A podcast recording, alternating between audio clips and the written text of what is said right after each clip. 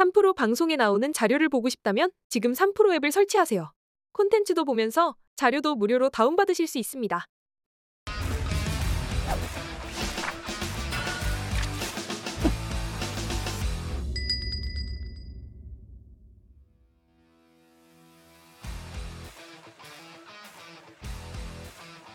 네, 안녕하세요. 오늘 2024년 2월 21일 그 오프닝별 라이브 시작을 하도록 하겠습니다. 저는 염승환 이사고요. 제 옆에는 하창환 본부장님 나와 계십니다. 안녕하세요. 네, 안녕하십니까. 네, 안녕하세요. 자, 방금 이제 주식시장이 출발을 했는데요. 어제 이어서 오늘도 조금 이제 코스피가 부진한 출발을 좀 보이고 있습니다. 현재 코스피가 4.93포인트 정도 하락을 해 있고요. 0.2% 정도 하락세입니다. 상승은 273개, 하락은 한 460개 정도 지금 하락을 하고 있고 뭐 삼성전자가 일단 좀 강보합 출발을 해줬지만 뭐 테슬라 여파인지 모르겠지만요 오늘 LG 에너지 솔루션이나 또 포스코홀딩스 같은 이제 2차 전지 기업들의 주가가 좀 빠지면서 조금 부진한 출발을 보였고 코스닥 같은 경우는 861.69포인트입니다. 4.48포인트 0.52% 정도 하락을 하고 있고요. 하락이 940개 정도 지금 나타날 정도로 좀 많은 기업들의 주가가 좀 빠지고 있는데 역시 뭐 2차 전지가 좀 안 좋은 것 같습니다. 오늘 에코프로 비인가 에코프로가 2% 이상의 좀 하락세인데 그래도 요즘에 HLB 주가가 좀 뜨거운 것 같은데 오늘도 4% 신성 델타테크의 뭐 기세가 여전히 뜨거운 것 같아요. 오늘도 3.5%. 그건 이제 많은 시총 상위 기업들의 주가가 좀 빠지다 보니까 코스닥도 좀 부진하게 오늘 스타트를 좀 끄는 것 같습니다. 오늘 일단 출발 상황 한번 봐주시면 좋을 것 같습니다. 네, 오늘 일단은 뭐 양 시장 모두 좀 약보합권에서 시작을 하고 있는데요. 그래도 사실 간밤에 미국 주식이 미국 증시가 굉장히 좀 조정이 나왔잖아요. 네. 그거에 비해서는 그래도 나름 좀 선방을 해주고 있는 것이 아닌가라고 보여주고 있습니다. 오늘도 외국인 선물이 일단 장 초반에 2,700억 원 규모가 순매수가 들어오고 있고요. 기관에서도 좀 매수가 들어오고 있기 때문에 오늘 프로그램 비차익 순매수 쪽에서의 좀 강한 매도 기조가 나타나는지를 좀 체크를 해보시면 좋을 것 같고요. 일단 투심 자체는 조금은 하락 종목 수가 상승 종목 수 대비했을 때 높은 상황이지만 그래도 뭐 미국 증시가 좀 강하게 어, 충격을 받은 거에 비해서는 뭐 상당히 나쁘지 않은 상황이다라고 보시면 좋을 것 같고 오늘 이제 기술주들이 좀 전반적으로 조정을 받았거든요. 물론 이제 마지막에 좀 돌려서는 그런 움직임이 나타나긴 했지만 오늘 만약에 우리나라 반도체 쪽이 좀 버텨준다면 어 이거 우리나라가 확실히 아웃퍼폼하는 거 아니야라는 네. 생각이 음, 뭐 이제 이런 정부의 기업 밸류업 프로그램 어, 발표 전까지는 조금 더 어, 좀 편안하게 볼 수 있지 않을까라고 보고 있고요. 역시나 핵심은 결국엔 엔비디아를 봐야겠죠. 엔비디아 네. 실적 발표에서 어떻게 나올지에 대한 부분을 보고 어, 판단을 하겠다라는 그런 물량들도 많다라고 볼 수 있는 상황이기 때문에 확실히 이제 엔비디아의 만약 실적에 대한 결과가 잘 나오면 음. 뭐좀 좋은 흐름들이 나타나겠지만 그게 아니라고 한다면 좀 상당히 변동수가 생길 수 있을 것 같고 뭐 정말 얘기 많이 들으셨겠지만 이미 엔비디아 같은 경우는 콜옵션과 풋옵션도 지금 이 밴드가 굉장히 음. 넓어져 있는 상황이잖아요. 그렇기 때문에 사실 누구도 다 누구나 다 이제 변동성에 대한 큰 변수를 생각하고 있기 때문에 거기에 따른 이제 전략들을 조금 세워놓으실 필요 정도는 좀 있지 않을까 정도로 음. 어, 말씀을 드리겠습니다. 그 미국도 오늘 이제 사실 뚜렷한 악재가 있는 건 사실 아니었는데 이제 엔비디아에 대한 사실 기대치가 너무 높다 보니까 또 미달하면 또 큰 폭의 주가 하락이 또 나올 수도 있잖아요. 이제 그러다 네. 보니까 좀 충격을 좀 미리 받는 그런 모습인데 뭐 사실 뚜껑은 열어봐야 알겠죠. 그래서 우리나라 시간으로 내일 새벽에 이제 실적 발표가 있으니까 아마 그런 것들을 또 우리나라 시장도 좀 반영을 하면서 오늘 좀 혼조세 좀 보이지 않을까 이렇게 예상을 하고 있고요. 오늘 일단 이제 시가총액 상위 기업들 보니까 LG노텍 주가가 좀 좋네요. 3% 이상. 아마 어제 시설 투자 공시를 낸 것 같은데 음, 아이폰 뭐 폴리즈좀 카메라 아마 거기 관련된 투자가 아닐까라고 이제 추측들은 좀 하고 있는 것 같습니다. 그래서 오늘 LG이노텍 좋고 요즘에 뭐 방산주 한화 에어로스페이스 네. 여전히 좀 뜨거운 것 같고 뭐 삼성생명이라든가 그 다음에 요즘에 또 유한양행이 슬금슬금 또 올라가는 것 같아요. 네. 그래서 이 헬스케어 쪽도 좀 분위기가 좀 살아 있는 것 같고 코스닥 쪽으로 보면 오늘은 이제 고영이라든가 또 나노신소재, HLB. 근데 눈에 띄는 건 JYP 같아요, 오늘은. 음, 맞습니다. 3% 정말 오랜만에 오르는데 일단 이제 시총 상위 기업 중에서 한번 좀 특징적인 것도 한번 집어 주시면 좋을 것 같습니다. 네, 뭐 말씀 주신 것처럼 지금 코스피에서는 뭐 이제 또 저PBR 관련된 쪽에서 일단 좀 움직임이 나타나고 있는 것 같습니다. 그래서 네. 뭐 생명이라든지 뭐 이런 쪽 하나생명 이제 어 보험 쪽 이런 쪽이 좀 일단 좋은 흐름들이 나타나고 있고요. 그다음 방산 쪽이 말씀 주신 것처럼 흐름이 상당히 좋은데 이제 수출입은행법에 대한 좀 음. 기대감이 상당히 좀 높아지고 있는 상황이죠. 워낙 수주 자체가 좀 잘 들어와 있는 상황인 기업들이 많기 때문에 만약에 수은법만 잘 개정이 되더라도 추가적인 수주 모멘텀이 상당히 높아질 수 있어서 그 부분에서 좀 기대감이 상당히 높아지고 있다라고 보시면 좋을 것 같고 그다음에 그게 아니더라도 사실 이제 뭐 하나 에어로스페이스나 한국항공우주 같은 경우는 우주항공청에 대한 모멘텀도 좀 있잖아요. 네. 그래서 그런 것들에 따라서 좀 기대감이 나타 날 것 같고 오늘 말씀 주신 것처럼 하이브도 지금 코스피에서 좀 좋은 흐름들이 나타나고 음. 있고 코스닥에서는 이제 JYP가 좀 좋은 흐름들이 나타나고 있는데 아무래도 이제 시- 그 앨범 판매나 초동으로 좀 컴백을 했었던 이런 아티스트들에 대한 부진이 좀 있기는 했지만 네. 거기에 따른 좀 반발 매수 심리가 일부 들어오는 것이 아닌가라고 보여주고 있고요. 오늘도 이제 소라 관련된 부분에서 좀 움직임이 나타나고 있는 것 같고 또 이제 의료계와 지금 정부의 마찰이 네. 좀 상당히 있는 상황이잖아요. 그러다 보니까 그와 연관된 기업들이 좀 움직임도 나타나고 있는 것 같습니다. 네. 자, 그래서 오늘 이제 조금 이제 특징적인 좀 기업들 한번 좀 살펴봤고 오늘 근데 수급상을 좀 보니까 외국인들이 조금 이제 물론 어제도 매수를 하긴 했는데 확실히 이제 매수 규모는 많이 줄어들었고 네. 강도가 둔화된 상태인데 어제 좀 대량 매도했던 이제 기관 쪽에서 오늘 일단 매수가 들어오거든요. 근데 어제 보니까 외국인들이 선물을 대량 매도해 버렸거든요. 네, 근데 맞습니다. 오늘은 또 다시 들어오는 것 같아요. 그러다 보니까 네. 이제 기관의 매수가 들어오고 또 연기금도 오늘 한 200억 정도 이렇게 좀 의미 있게 들어오는 것 같은데 일단 수급은 여전히 뭐 외국인 기관들의 수급은 긍정적으로 봐도 되겠죠 아직까지는. 그렇죠. 워낙 들어온 규모가 상당히 많은 상황이고 물론 어제 선물 매도의 규모가 작은 것은 아니었지만 일단은 뭐 지금까지 누적되어 있는 그 금액 자체가 뭐 단기간으로 너무 높다 보니까 음. 뭐그 정도 빠져나가는 걸로 사실 큰 이게 만약에 오늘도 네네. 내일까지 좀 연속적으로 나온다고 한다면 정말 좀 큰 고민을 음. 해봐야 될 텐데 아직은 그러한 상황은 아니기 때문에 거기에 따른 대비는 하되 어, 조금은 면밀하게 좀 살펴보실 필요는 있을 네. 것 같고요. 오늘 같은 경우도 프로그램 비차익도 지금 순매수로 전환이 됐고 선물의 매수 규모도 좀 높아지고 있는 상황이기 때문에 앞서 말씀드린 것처럼 지금 시장에서는 그 엔비디아발 부분에서의 좀 영향들 그리고 어 아무래도 저 PBR에 대한 정책 발표 어느 정도 가이드라인이 나왔다라는 평이 좀 나와 있기는 하지만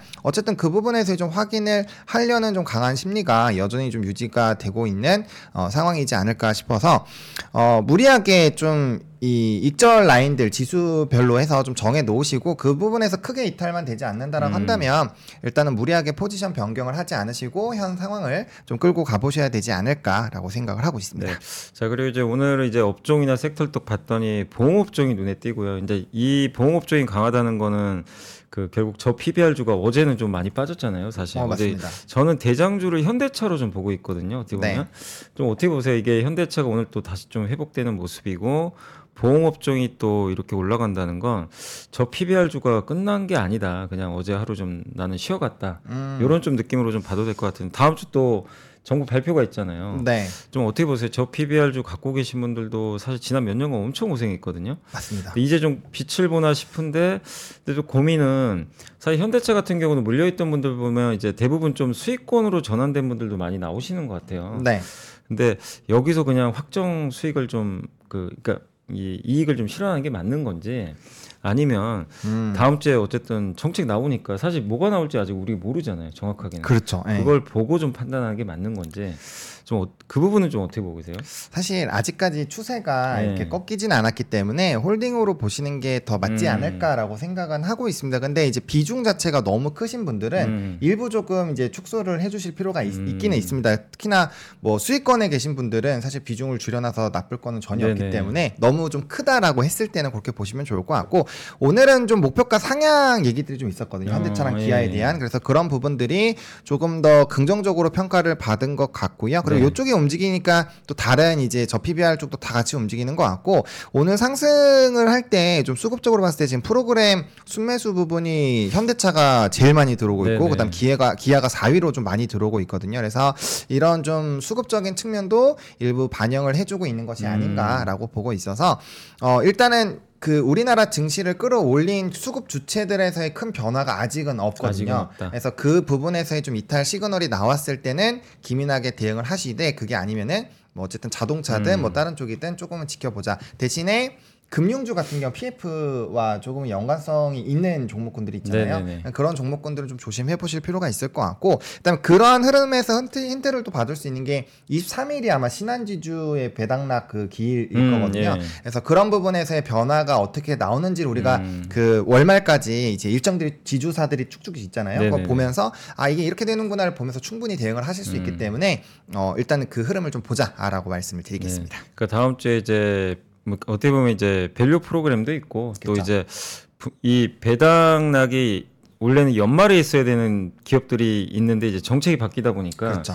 이제 본격적으로 2월 말부터 좀 시작을 하니까 근데 그게 주가 어떤 변동을 보일지 사실 우리가 지금 모르잖아요. 어 맞아요. 다음 주는 아마 제가 알기로는 또 현대차도 있는 것 같고 네. 그래서 주가가 좀 많이 오른 상태에서 우선주가 정말 뜨거웠는데 음. 그 우선주들이 물론 이제 배당락 때문에 빠지긴 할 텐데 그렇죠. 그 충격을 예상보다 또 덜 받으면 어또 맞아요. 상당한 예. 또 시세가 또 날 수도 있는 거니까 그렇죠. 계속 다음 주까지는 그런 부분들 좀 주목하시면 되겠고 오늘 일단 섹터 쪽으로 이렇게 눈에 띄는 거는 그 교육주가 확실히 눈에 띄는 것 같고 네. 원격 진료 그러니까 결국 이제 지금 의료계와 지금 정부의 마찰에 대한 아, 네. 어떻게 보면 또 이게 이 기업들은 이 수혜를 좀 받는다고 좀 봐야 되겠죠 이런 부분에서는 이 그- 주식시장 입장에서는 그렇죠. 그러다 보니까 이제 이쪽이 좀 튀는 모습인데 어쨌든 오늘 섹터 쪽으로는 그쪽이 좀 눈에 띄는 것 같고 음. 그리고 탄소 나노튜브 아마 CNT 네. 뭐 도전제 관련해서 좀 강세가 좀 일부 나오는 것도 같은데 오늘 섹터나 테마 쪽도 한번 봐주시면 좋을 것 같습니다. 어 일단 말씀해 주신 것처럼 아무래도 이제 그 이슈 자체가 굉장히 좀 크죠. 또 예. 수술에 대한 부분에서 영향도 있기 때문에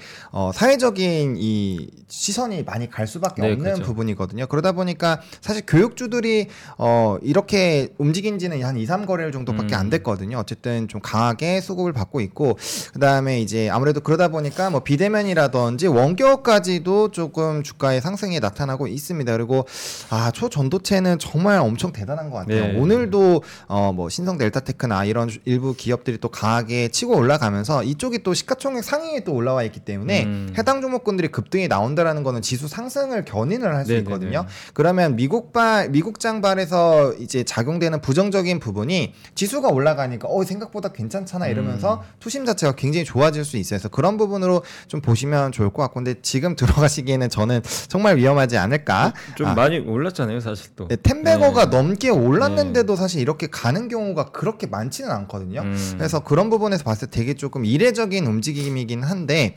어쨌든 좀 상당히 제가 봐도 좀 특이한 케이스다라고 네네네. 생각을 하고 있는 상황이고 오늘 약간 좀 개별주 위주의 좀 움직임이 나타나고 있는 것 같습니다. 네네. 그래서 어, 좀 작은 종목군들을 좀 보시기보다는 좀 큰 종목군들에서의 좀 의미 있는 움직임들 를 좀 보셔야 될 것 같고요. 그래서 뭐 엔터라든지 뭐 앞서 말씀해주신 뭐 보험주라든지 그 다음에 지금 유가 쪽 좀 변동성 나오니까 유가 쪽 좀 움직이고 있고요. 그래서 그 그리고 오늘 조선 쪽도 좀 일부 움직이고 있기 때문에 네. 그런 좀 굵직한 쪽을 먼저 보시는 게 어, 맞지 않을까 정도로 음. 좀 정리해드리겠습니다. 그러니까 오늘 어떻게 보면 이제 엔비디아가 좀 빠지다 보니까 그 AI 쪽은 좀 쉬는 것 같아요. 반도체 쪽은 약간 음. 눌림이 좀 나오는 것 같은데 그 외의 업종에서는 또 활발하게 움직임이 나오다 보니까 증시가 증시 자체는 지금 굉장히 움직임 자체는 제한적인데 종목 장세는 뭐 지수랑 아무 상관없이 음. 계속해서 좀 펼쳐지는 것 같고 근데 지금 보면 2차 전지가 지난주부터 좀 움직였잖아요. 이제 오늘 물론 이제 테슬라 때문에 좀 빠지는 것 같긴 한데 2차 전지 주들이 그래도 오늘 좀 빠진다고 해도 네, 이게 뭐 또 전저점을 내려가거나 그럴 가능성은 좀 높아 보이지는 않거든요. 네, 최근에 뭐 데이터도 좀 괜- 리튬 가격도 좀 반등하는 걸 보니까 그렇죠. 그렇게 봤을 때 2차 전지가 오늘은 뭐 차익 매물 그러니까 약간 이제 단기 급등 후에 좀 밀린다 하더 라도 추세적으로 뭐 예전처럼 막 계속 내려가고 그럴 가능성은 좀 이제 높지 않다고 좀 봐도 되겠죠.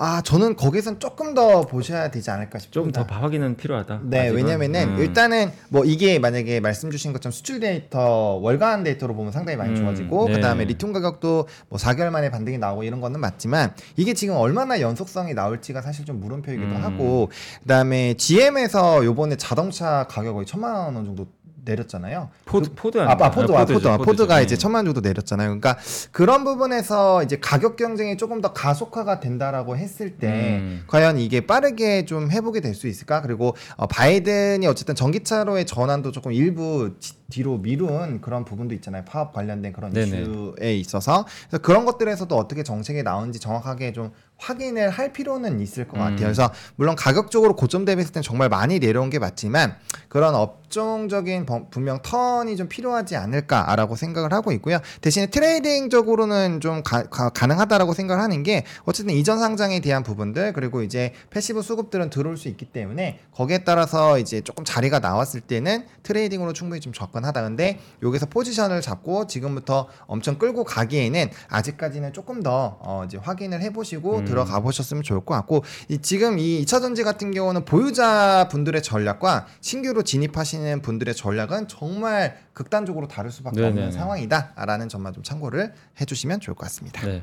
어쨌든 이차전지가 뭔가 좀 이제 꿈틀대고는 있는데 이게 이제 추세적인 상승이냐 뭐 아니면 또 내려가느냐 뭐 이런 이제 고빗길은 좀 맞는 거는 같아요. 그렇지만 어쨌든 지금 오늘 주가만 봤을 때는 약간의 좀 조정은 일단 좀 나오고 있다라고 봐주시면 좋을 것 같고 어제 사실 이제 금리를 중국이 좀 크게 내렸잖아요. 아, 네, 5년물 맞습니다. 금리가 예상보다 훨씬 많이 내려가서 그게 5년물 금리가 이제 모기지 금리라고 하더라고요. 그래서 이제 그 담보대출 금리로 이제 많이 잡히기 때문에 부동산 부양 의지가 그만큼 센 거 아니냐 이런 얘기들은 있는데 주가 반응은 거의 없는 것 같아요. 우리나라 음. 뭐 경기 민감주도 사실 거의 안 움직였고 네, 사실 어제 그런 뉴스에도 오히려 코스피는 급락이 벌였잖아요. 장중에 그렇죠. 네. 그 중국 증시도 그렇게 반응이 뜨거웠던 것 같지는 않은데 그래도 그 중국이 이제 시장에서는 이거 한다고 뭐 부양이 쉽게 되겠느냐 이렇게 좀 음. 의심도 하는 것 같은데 좀 어떻게 보세요? 중국이 지난해까지는 어쨌든 너무 안 좋았는데 네. 그렇다고 중국 정부가 제 생각에는 가만히 손 놓고 있는 것 같지는 않아요. 뭔가 음. 액션은 해요. 근데 뭐가 문제냐면 시장이 믿질 않는 건지 어, 반응이 너무 약해요. 좀 그 부분은 어떻게 보세요? 이 중국주 갖고 계신 분들 상당히 많으시니까. 맞습니다. 그러니까 네. 저는 좀 신뢰의 문제다라고 생각을 네. 하고는 있어요. 왜냐면은 그 중국 정부가 지금 하나의 부양책만 내놓은 게 아니거든요. 음. 상당히 여러 가지 부양책들을 계속 내놓고 네, 있고 맞아요. 그다음에 또 이제 증시를 살리기 위해서 굉장히 노력을 하고 있는 부분으로 보이는데 음. 문제는 이제 해외 투자자들이 지금 네. 다른 데 돈이 갈 데가 너무 많은 거죠. 뭐 어. 대만도 그렇고 우리나라도 사실 밸류업 부분에서의 상당히 매력도가 있고 음. 일본 쪽에서도 매력도가 있고 무엇보다 미국 쪽으로 자금이 쏠리고 있잖아요. 네네네. 그러니까 사실 중국 쪽의 그런 접근을 지금 그렇게 기민하게 할 필요가 없다라는 거죠. 음. 왜냐하면 다른 데에서 사실 수익화를 안정적으로도 볼 수 있는 부분들이 많고, 그다음 정책을 낸다고 해서 어 우리 정책 이렇게 할 거야 땅 치자마자 갑자기 중심 뭐 모든 이런 부분들이 다 좋아지는 건 아니잖아요. 네네네. 그런 것들이 가시화가 될 때까지도 시간이 필요하기 때문에 이게 이렇게 정책 들이 나오고 있기는 한데 이게 정말 어, 이런 중국 증시에 좀 살릴 수 있는 부분으로 가는가 이런 것들을 조금 확인하는 과정들을 좀 거치고 있는 것 음. 같아요. 그래서 저는 뭐 당분간은 정말 우리가 와 이거 정말 엄청나다라는 음. 정도의 뭔가가 나오지 않으면 그렇게까지 큰 폭발력은 없을 것 음. 같고 대신에 이제 누적적인 이런 데미지가 계속적으로 되고 있기 때문에 이게 어느 순간 한 번에 빵 터질 수는 있다라는 음. 생각을 계속적으로 쌓아가시면서 그런 것들을 좀 기록을 음. 해놓으시면은 좀 좋은 의사결정을 하시는데 도움이 되지 않을까 정도로 말씀을 드리겠습니다. 이게 확실히 보면 이제 강세장과 약세장의 좀 차이점인 게 중국은 사실 여전히 약세장 기조잖아요. 기조 그쵸. 자체는 근데 그런 거 보면 사실 분명히 호재는 맞는데 사실 우리나라 증시도 제가 이제 기억나는 게 1월 달에 이 1월 말부터 이제 밸류 프로그램이 갑자기 작동 그 촉매제가 되면서 네, 이쪽 섹터가 움직여 코스피 급등해 버렸잖아요. 그렇죠. 사실 근데 그 얘기 나온 거는 그 2주 전이었거든요. 맞아요. 2주 전에 대통령이 네. 언급을 했어요. 맞아요. 근데 반응이 전혀 없었어요, 사실은. 음. 한 2주간. 근데 그 무슨 얘기냐면 아무리 좋은 뭐 정책이나 이런 게 나와도 시장에서 일단 믿어야 되는 것 같아요. 그렇죠. 믿고 음. 그리고 위- 외국인이 사기 시작한 건 또 2월 초부터 사기 시작을 했으니까 어떻게 보면 이렇게 정책이나 그런 게 나온다고 해서 바로 반영되는 시장이냐 아니냐는 결국 1월 달에 우리나라 장세는 좀 사실 굉장히 약세장이었잖아요. 음, 맞습니다. 2000 네. 그때 400선 네, 예, 사까지. 사선까지 좀 떨어질 정도로 약세장이고 중국도 지금 약세장이다 보니까 네. 이게 정책이 나와도 먹히질 않는 것 같아요 어떻게 보면. 그렇죠. 근데 그게 이제 결국 중요한 건 시차를 두고 반영될 수도 있고 그렇죠. 안될 수도 음. 있는 것 같은데 근데 뭔가 지금 정책들은 나오는 거 보면 결국 외국인 투자들의 신뢰를 얻어야 중국도 음. 좀 살아나는 게 아닌가. 그러니까 우리나라 시장의 그 흐름을 봤을 때 중국도 결국 좀 바로 반응보다는 좀 음. 시차가 좀 필요한 게 아닌가 한 좀 그런 생각은 좀 들더라고요. 어제 이제 그 금리 인하 하는 걸 좀 보면서 왜 이렇게 반응이 약하지? 이런 거 이제 보면서 아 그쵸, 한국도 예. 불과 한 달 전에 저랬는데 음. 좀 비슷한 흐름이 아닌가 이렇게 좀 판단을 하고 있거든요. 그래서 어쨌든 정책적인 측면은 긍정적이지만 항상 염두에 두실 게 이게 바로 반영되고 바로 즉각적으로 이제 효과가 나오는 시장이 있는 반면에 음. 그게 굉장히 느리게 나오는 시장도 있다는 거. 그래서 참 투자가 어려운 게 그렇죠. 같은 건데 정말 이게 속도가 어떨 땐 빠르고 어떨 땐 느리니까 음. 그게 참 어려운 것 같습니다. 근데 저희가 이제 말씀드리는 사이에 근데 지수가 좀 분위기가 괜찮아졌어요. 지금 코스피는 그러니까 상승세로 좀 반전이 됐고 코스닥은 제가 봤을 때 2차 전지가 확실히 중요합니다. 음. 2차 전지가 오르는 날은 어제 오후에도 코스닥이 급등해 버렸잖아요. 갑자기. 네, 그렇죠. 근데 갑자기 이제 에코프로비엠이 급등하면서 이 지수가 올라갔거든요. 그래서 코스닥은 여전히 2차 전지 중심이지만 코스피 쪽은 2차 전지보다는 이제 다른 저 PBR 주들도 워낙 시총이 크다 보니까 이쪽에 좀 강세들이 일부 나오면서 상승세로 조금 반전이 좀 된 것 같습니다. 그래서 좀 다행스러운 건 미국에 좀 급락이 있었는데도 그러니까. 아까 언급해 주신 대로 우리나라 증시가 이렇게 선전하고 있는 거는 확실히 이제 미국 증시에 이렇게 우리나라 증시가 이제 과거처럼 막 휩쓸리기보다는 네. 좀 자체적으로 좀 2월부터는 좀 저는 그런 걸 많이 느꼈거든요.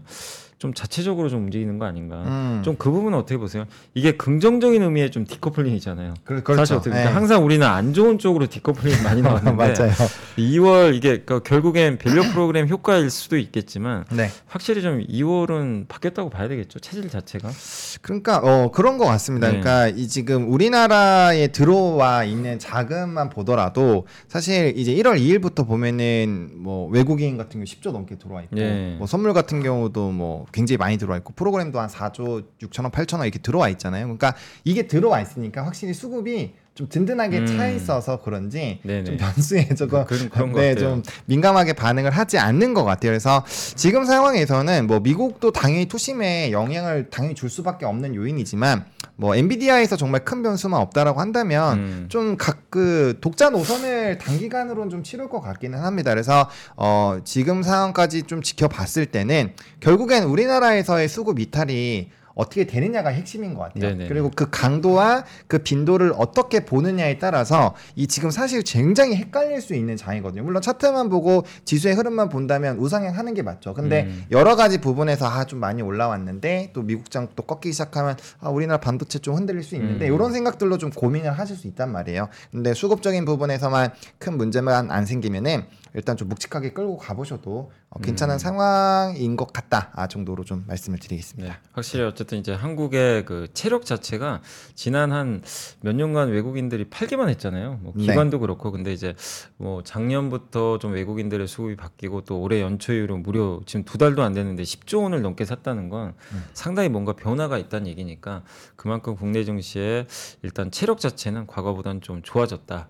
라고 좀 보시면 좀 좋을 것 같고 자, 마지막으로 그 신문 기사를 좀 보다 보니까 눈에 오늘 좀 들어왔던 게 반도체 이제 우리도 만든다. 그러니까 무슨 음. 얘기냐면 LG 전자도 반도체 인력 이렇게 좀 확보했다. 뭐 이런 기사들도 나오는데 LG 전자가 뭐 공장 지어서 만들겠다는 의도는 아닌 것 같고 음. 설계한다는 얘기잖아요. 그렇죠. 근데 그걸 보면 뭐 MS, 마이크로소프트, 테슬라, 뭐 LG전자 이런 이제 굵직한 IT 회사들이 너도 나도 결국 이제 AI 반도체 만들겠다는 건데 이런 걸 보면 사실 파운드리 쪽이 저는 계속 좋을 수밖에 없는 거 아닌가 음. 그 생각은 드는데 삼성전자 사실 주가에는 전혀 반응은 없는 것 같아요. 그렇죠. 근데 어떻게 보세요? 이게 파운드리가 우리나라 좀 아직은 약한 건 맞잖아요. TSMC 비해서. 근데 그렇죠. 분명히 정말 기회는 맞거든요. AI 반도체 시대가 열렸다는 건 고객사가 좀 늘어나고 있다는 거. 그럼 삼성전자가 좀 약하다면 아직까지 주가 반응이 좀 약하다는 얘기인데 음. 그래도 우리나라에 삼성전자만 있는 게 아니라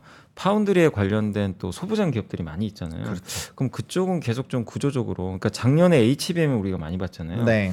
그럼 올해는 이런 쪽에 대한 좀 아이디어가 있다면 그 반도 코스닥에 이제 이 반도체 소부장도 파운드리 쪽에 관련된 기업들도 한번 보면 음. 어떨까 하는 그런 뭐 제 그러니까 신문 기사 보면 좀 그런 생각이 아침에 좀 들긴 하더라고요. 네. 그 의견은 좀 어떻게 생각하세요? 어, 뭐 긍정적으로 생각을 합니다. 예. 확실히 이제 삼성전자에서도 파운드리에 대한 욕심을 내고 있고 물론 그 네. 격차를 지금 계속 몇 년 동안 네. 못 줄이고 있고 벌어지고 있어서 좀 그렇기는 하지만 어쨌든 그 방향으로도 좀 확대가 나올 수밖에 없는 지금 시장의 흐름들이 음. 나오고 있는 것 같아요. 그리고 분명 TSMC가 모든 물량들을 다 감당한 못할 거라고 예. 생각을 하고 있거든요. 그런 흐름들이 나타나고 있고 그렇기 때문에 그 부분에서 만약에 삼성전자의 입지가 조금 조금씩 높아지는 흐름들이 나타난다면 뭐 삼성전자뿐만 아니라 소부장은 음. 당연히 어, 변동성이 굉장히 음. 강해질 거라고 생각을 하고 있고 반도체에서 지금 대부분이 한 번씩 돌았잖아요. 네. 그렇기 때문에 그 안에서의 순환매 부분에서도 좀 로직 자체가 굉장히 좀 저는 좋다라고 음. 생각을 하고 있기 때문에 충분히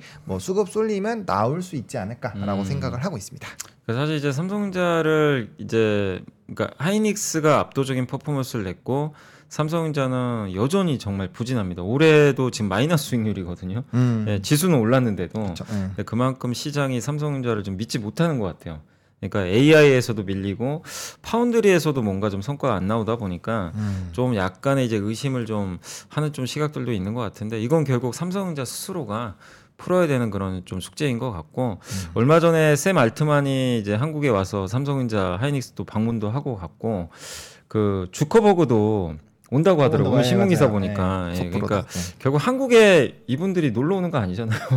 결국 놀러 와서 뭐 이렇게 관광하는 목적은 아니고 결국에 이제 삼성전자나 이런 관계자들 만난다는 건 결국에 이제 그 반도체 음. 만들어 달라 요거 같아요. 요걸로 좀 귀결이 되니까 그래서 결국 올해 좀 그런 부분에서 한국 반도체 기업들이 뭔가 좀 의미 있는 고객사를 확보해서 음. 성과를 내준다면 또 그 자체로도 우리나라 지수 밸류업이 또 가능하지 않을까 음. 이렇게 좀 판단을 하고 있기 때문에 그런 뉴스들도 좀 잘 챙겨보시면 또 좋을 것 같습니다. 자, 저희 잠깐 이제 중간 광고 한번 좀 보고 와서 또 마지막으로 한번 더 정리하고 마무리하도록 하겠습니다. 저 잠시 후에 찾아뵙겠습니다.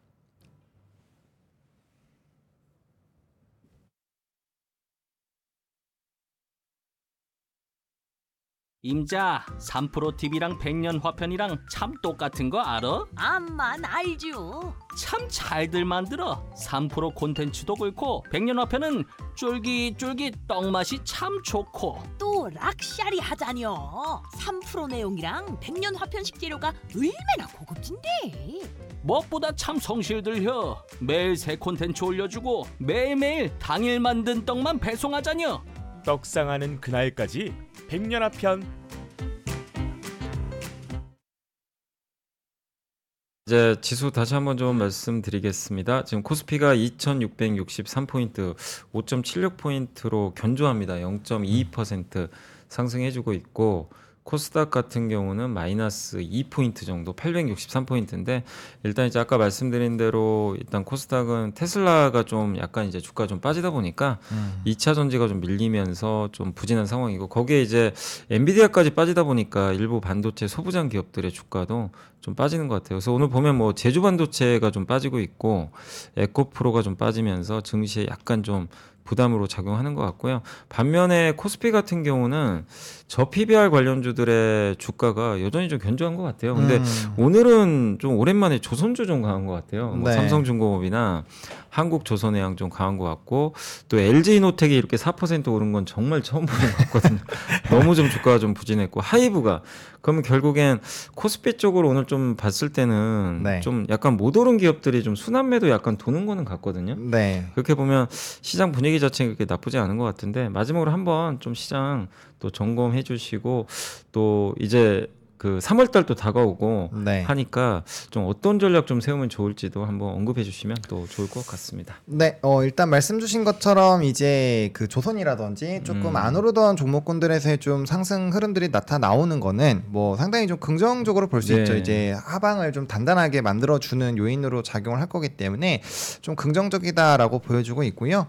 뭐 이제 개별 종목군들에서도 약간 조금 이 주조 환원 정책을 강하게 하거- 하거나 아니면 좀 그런 이벤트가 있는 쪽에서의 정도의 음. 움직임도 나타나고 있기 때문에 여전히 시장은 새로운 좀 먹거리를 찾으려고 네. 노력을 하는 것 같아서 그런 움직임이 좀 나타나고 있는 것 같고 오늘 뭐 이 코스닥 지수는 말씀 주신 것처럼 대부분이 좀 안 좋은데 음. 뭐 신성 델타테크가 또 14% 어, 올라가면서 17만 원대를 또 뚫었거든요. 그래서 그런 일부 쪽에 수급이 계속 쏠린다라는 거. 그래서 지금 코스피보다 코스닥의 거래 대금 자체가 조금 더 높은 음. 상황이 벌써 한 5거래일 정도 유지가 되고 있거든요. 근데 이제 특정 종목 군들 시가총액 중에서 좀 특정 종목군들이 강하게 움직이면서 이런 기조가 만들어지고 있기 때문에 그게 계속 올라갈 수는 없어요. 여러분들도 다 아시다시피 해서 그런 부분에서 뭔가 변수가 생겼을 때 좀 대응 전략을 여전히 좀 해주셔야 될 것 같고 그다음에 확실히 투자 심리가 우리나라에서는 조금 뭐 리튬이라든지 이런 뭐 증, 장비 2차 전지 장비 증설이라든지 이런 쪽은 좀 나쁘지가 않은 것 같습니다. 그래서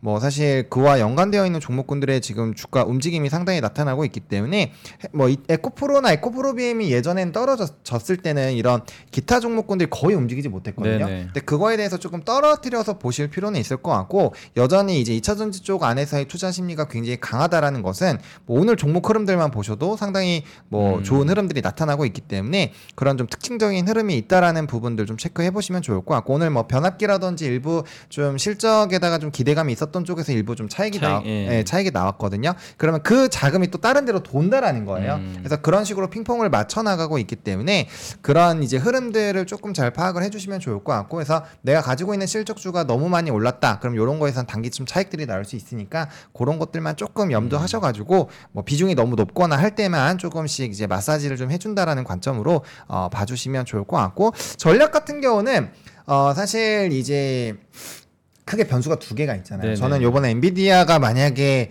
조금 안 좋게 나와서 음. 큰 기회 조정을 나온다. 그럼 그때 한번 그 가지고 있는 자금을 한번 써야 된다고 생각을 하고 있고요. 아 오히려 기회다. 네. 어. 네, 그럴 때 한번 좀 강력하게 들어가 보시면 좋을 것 같고, 음. 그다음 두 번째로는 주주 환원 정책에 대한 부분이 또 나왔을 때 만약 실망이 나오면, 음. 근데 또 한 번의 기회가 올 것 같거든요. 근데 사실 이게 그렇게 스타트를 끄는 게 굉장히 좀 중요한 핵심이라고 음. 봐요. 그게 어차피 단기간에 딱 한다라고 해서 되는 것도 네네네. 아니고 일본은 거의 10년을 준비했단 말이죠. 어. 그럼 우리나라도 조금 뭐 10년까지는 안 걸리겠지만 어쨌든 뭐 1년이든 2년이든 이 이슈가 계속적으로 부각이 될 겁니다. 음. 그러면 좀 중기적으로 한 번에 단기 기대감으로 올랐다가 빠지고 이제 또 추가적인 정책이 나오면서 또 추가적인 음. 상승이 나올 수 있기 때문에 그런 기회들 일단 포착을 하는 거에 좀 집중을 해보시면 음. 좋을 것 같고 3월의 전략은 그것들이 다 오픈이 되고 음. 나서 충분히 결정을 하셔도 음. 뭐 저는 나쁘지 않지 않을까라고 말씀을 좀 드리겠습니다. 그러니까 이제 결국 핵심은 그런 것 같아요. 지금 너무 무리할 필요는 없는 것 같고. 네. 그렇죠. 지금은 또 지수도 좀 오른 상태니까. 맞습니다. 다만 이제 그 엔비디아나 뭐 다음 주에 나오는 밸류 프로그램이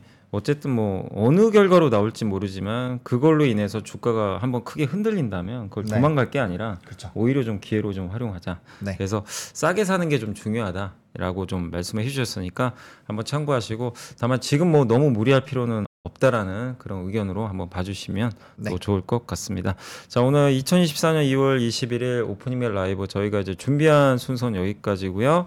하창한 본부장님하고 이제 다음 주 수요일 날또 네. 뵙도록 하겠고요. 오늘 또 고생해 주셔서 감사드리고 또 이렇게 끝까지 아침 또 시청해 주신 분들한테 다시 한번 감사 말씀 드리면서 마무리를 하도록 하겠습니다. 저는 또 내일 아침에 찾아뵙도록 하겠습니다. 오늘도 좋은 마무리 하시면 좋겠습니다. 감사합니다. 맞습니다.